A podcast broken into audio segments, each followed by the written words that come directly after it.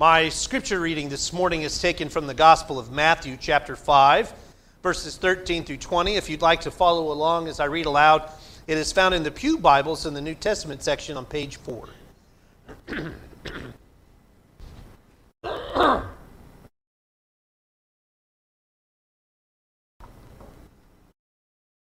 You are the salt of the earth. But if salt has lost its taste, how can its saltiness be restored? It is no longer good for anything, but it is thrown out and trampled underfoot. You are the light of the world. A city built on a hill cannot be hidden. No one, after lighting a lamp, puts it under the bushel basket, but on the lampstand, and it gives light to all in the house. In the same way, let your light shine before others, so that they may see your good works and give glory to your Father in heaven.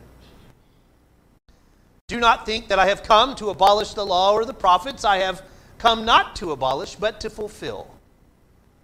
For truly I tell you, until heaven and earth pass away, not one letter, not one stroke of a letter will pass from the law until all of it is accomplished. Therefore, whoever breaks one of the least of these commandments and teaches others to do the same will be called least in the kingdom of heaven. But whoever does them and teaches them will be called great in the kingdom of heaven. For I tell you, unless your righteousness exceeds that of the scribes and Pharisees, you will never enter the kingdom of heaven. May God bless the reading of God's Holy Scripture. Amen.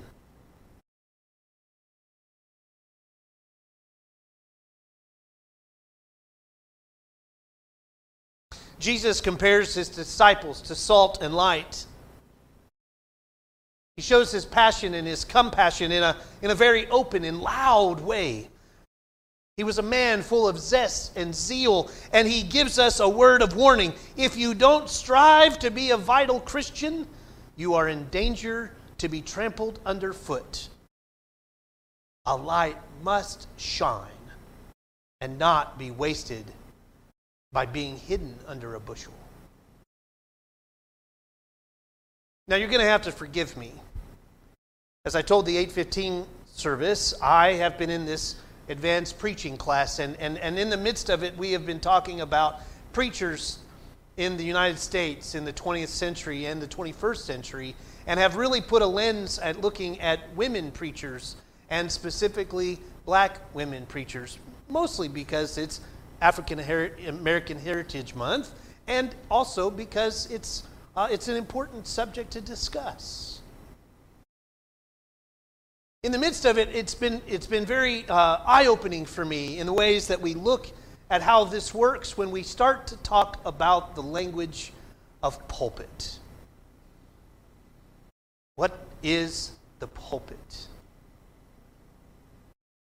In the historical understanding of churches, the pulpit was where the power and the authority of God came from the stained glass windows to the preacher, and the preacher then spoke the words of God to the people.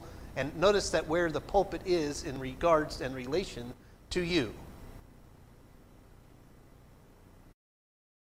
These wooden, homemade, termite-ridden pieces of furniture that would put inside sanctuaries designed specifically to preach the Word of God. It makes it hard when I think about my own journey of what salt and light really means in the midst of that. You see, when I first started out in ministry, I wasn't really asked to preach sermons. I was a youth person, and as it was told to me multiple times, Josh, you have a little bit too much passion from the pulpit, and so therefore we want you to make sure that you go to seminary and make sure that you go do all of these educational things before you preach from the pulpit, even though that's not how our movement began. That's what I was told. But it was okay if Josh did the administration of youth ministry, it was okay if I met with hundreds of youth at a time, but not to the adults, you see. I remember it very clearly when I moved to Virginia and I had the opportunity to preach. It wasn't in what you would think of as a normal pulpit. It was mostly from church camp experiences. And the church that I served gave me the opportunity as the associate minister of that church to preach. But when I became the associate regional minister, I wasn't invited to preach from their pulpits because I was not ordained. And I remember this being an extremely frustrating thing to me. It was okay for me to do the work, but not necessarily be invited to preach.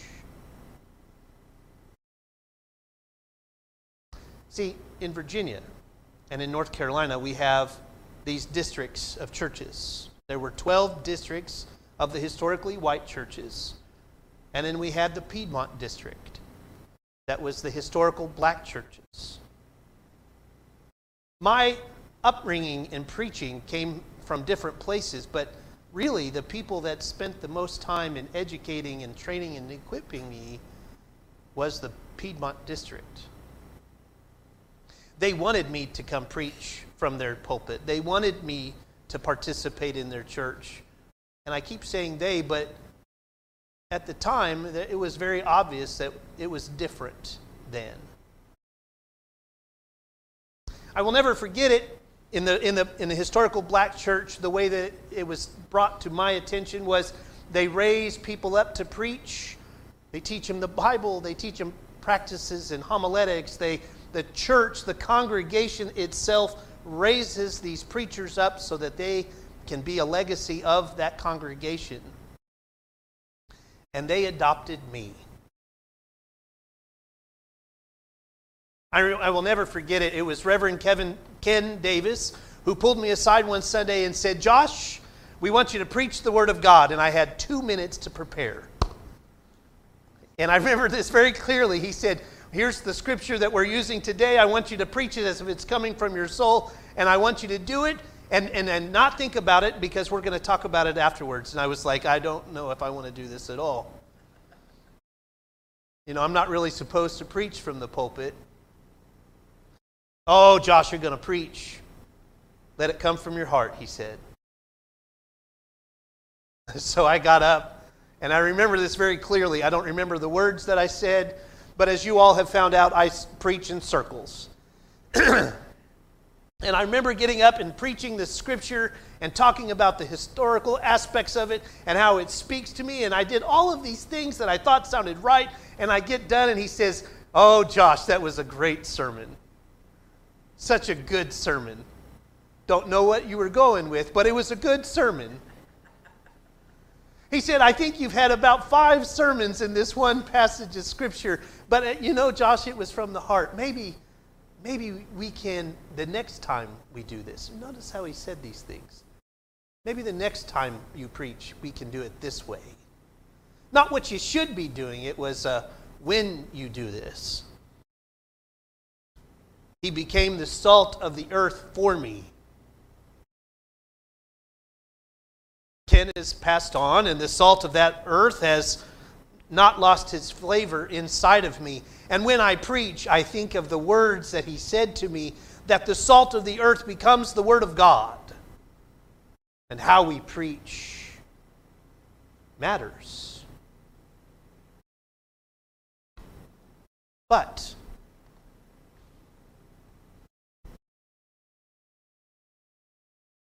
it's the where we preach gives it power. You see, this is not power. You know, I really struggled with this in my class. When I think about how Ken would teach us about praying, and Tony Redd and I, who is a historically black preacher, and he and I are the same age, and we were kind of adopted at the same time. And notice I'm not saying that they taught me how to be a black preacher, just how to preach. I recognized very quickly that this pulpit was not always welcome and open to them. And yet, they adopted me. And then I realized that this is not where the salt of the earth is, you see. This is a vessel in which we carry ourselves, but you get to be the salt of the earth. Now, Jesus is saying this to his disciples, not just to me or just to us, but to all those that are sitting on the side of a mountain and they know it's getting close to dark.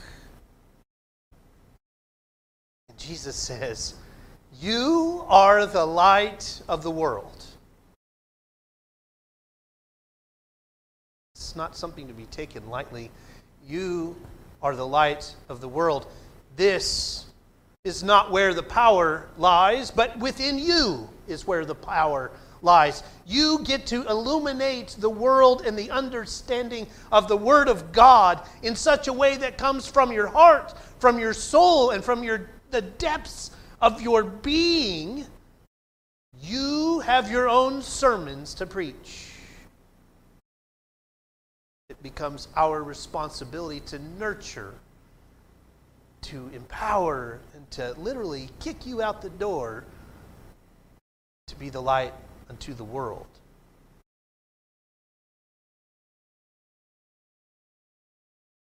I cannot pretend to understand what it means to be trampled underfoot for the words that come out of my mouth.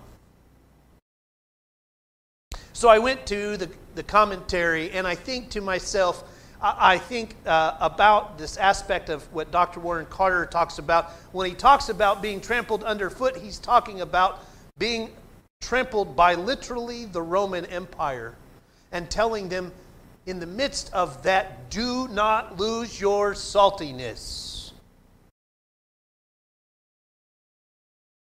Now, I don't want to be cliche.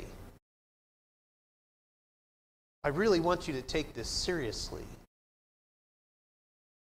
I want you to recognize that you are the salt of the earth. Maybe not to your spouse, maybe not to your friends, but you are to someone. And you are the light of the world, whether you want to acknowledge it or not, because you are followers and disciples of Jesus Christ. And with that comes power. And sometimes authority. And in the midst of that, you are salty. I know that in the midst of all of our things in our life, we think about how dark it is on the outside and how the world has lost its flavor. But you bring it back. You bring it back.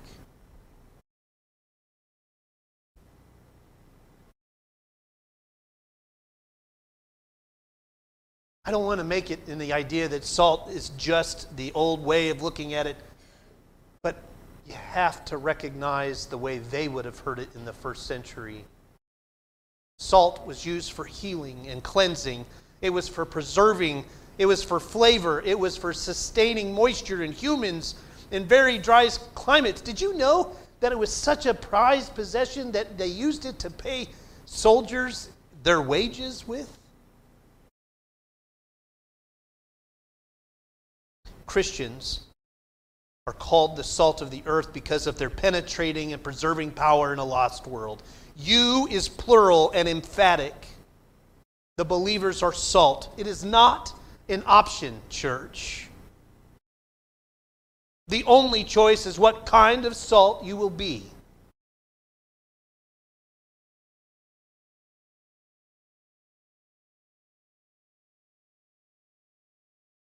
Light has always been a biblical metaphor for life and truth and healing. Jesus refers to himself this way. The question is not will you be the light of the world as a believer, because you are the light of the world. The only real question is, what kind of light will you be? All that some people know about God, they know from you. I want you to think about that. All that some people know about God, they know it from you.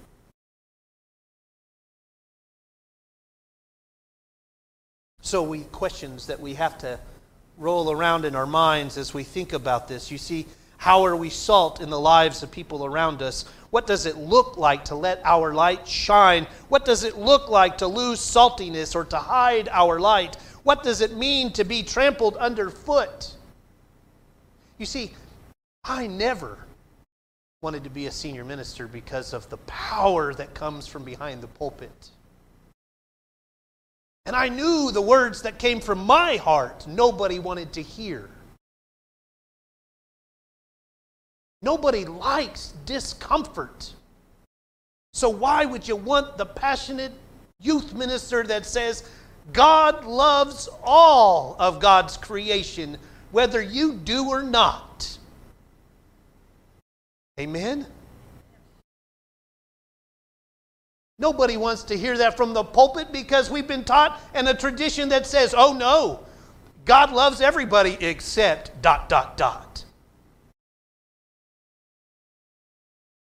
And being in a church, being in a group of people that were brought up to believe that their voice did not matter, that understood being trampled underfoot, them taking me under their wing and adopting me as if I was their own. Do you see how powerful that was for me? And then not being able to talk about it. Because then they would say, oh, no, no. You're preaching the Word of God, and the Word of God will come through you whether you like it or not. I remember Ken saying to me, when you're a preacher, remember these things, not if you become a preacher. Church, you are the salt of the earth and the light of the world. I never wanted to be a senior minister, but here I am. And this isn't necessarily where the power comes from. In the name of the Father, the Son, and the Holy Spirit. Amen.